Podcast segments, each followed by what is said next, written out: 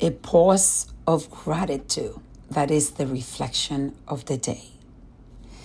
This morning, for whatever reason, I was so present to every material things that I have.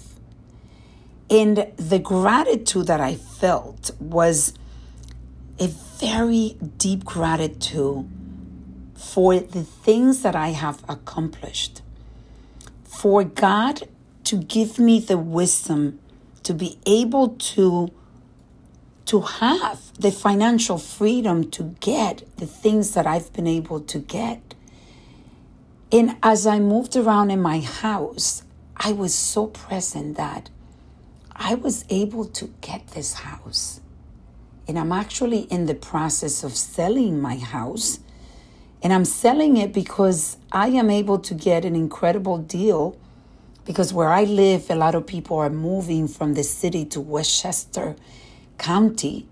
And I decided I'm going to sell it, make good money, and then reinvest later on on, an, on another house.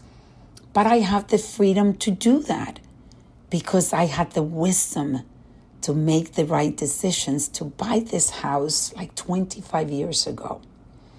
And then I was present just to every single thing that I've been able to accomplish as I moved along the day and be present in my business that I've been able to create a successful business with my business partner.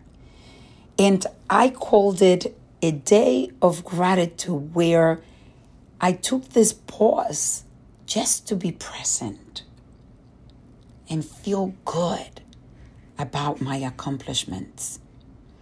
So today I am inviting you to take a pause of gratitude on your accomplishments.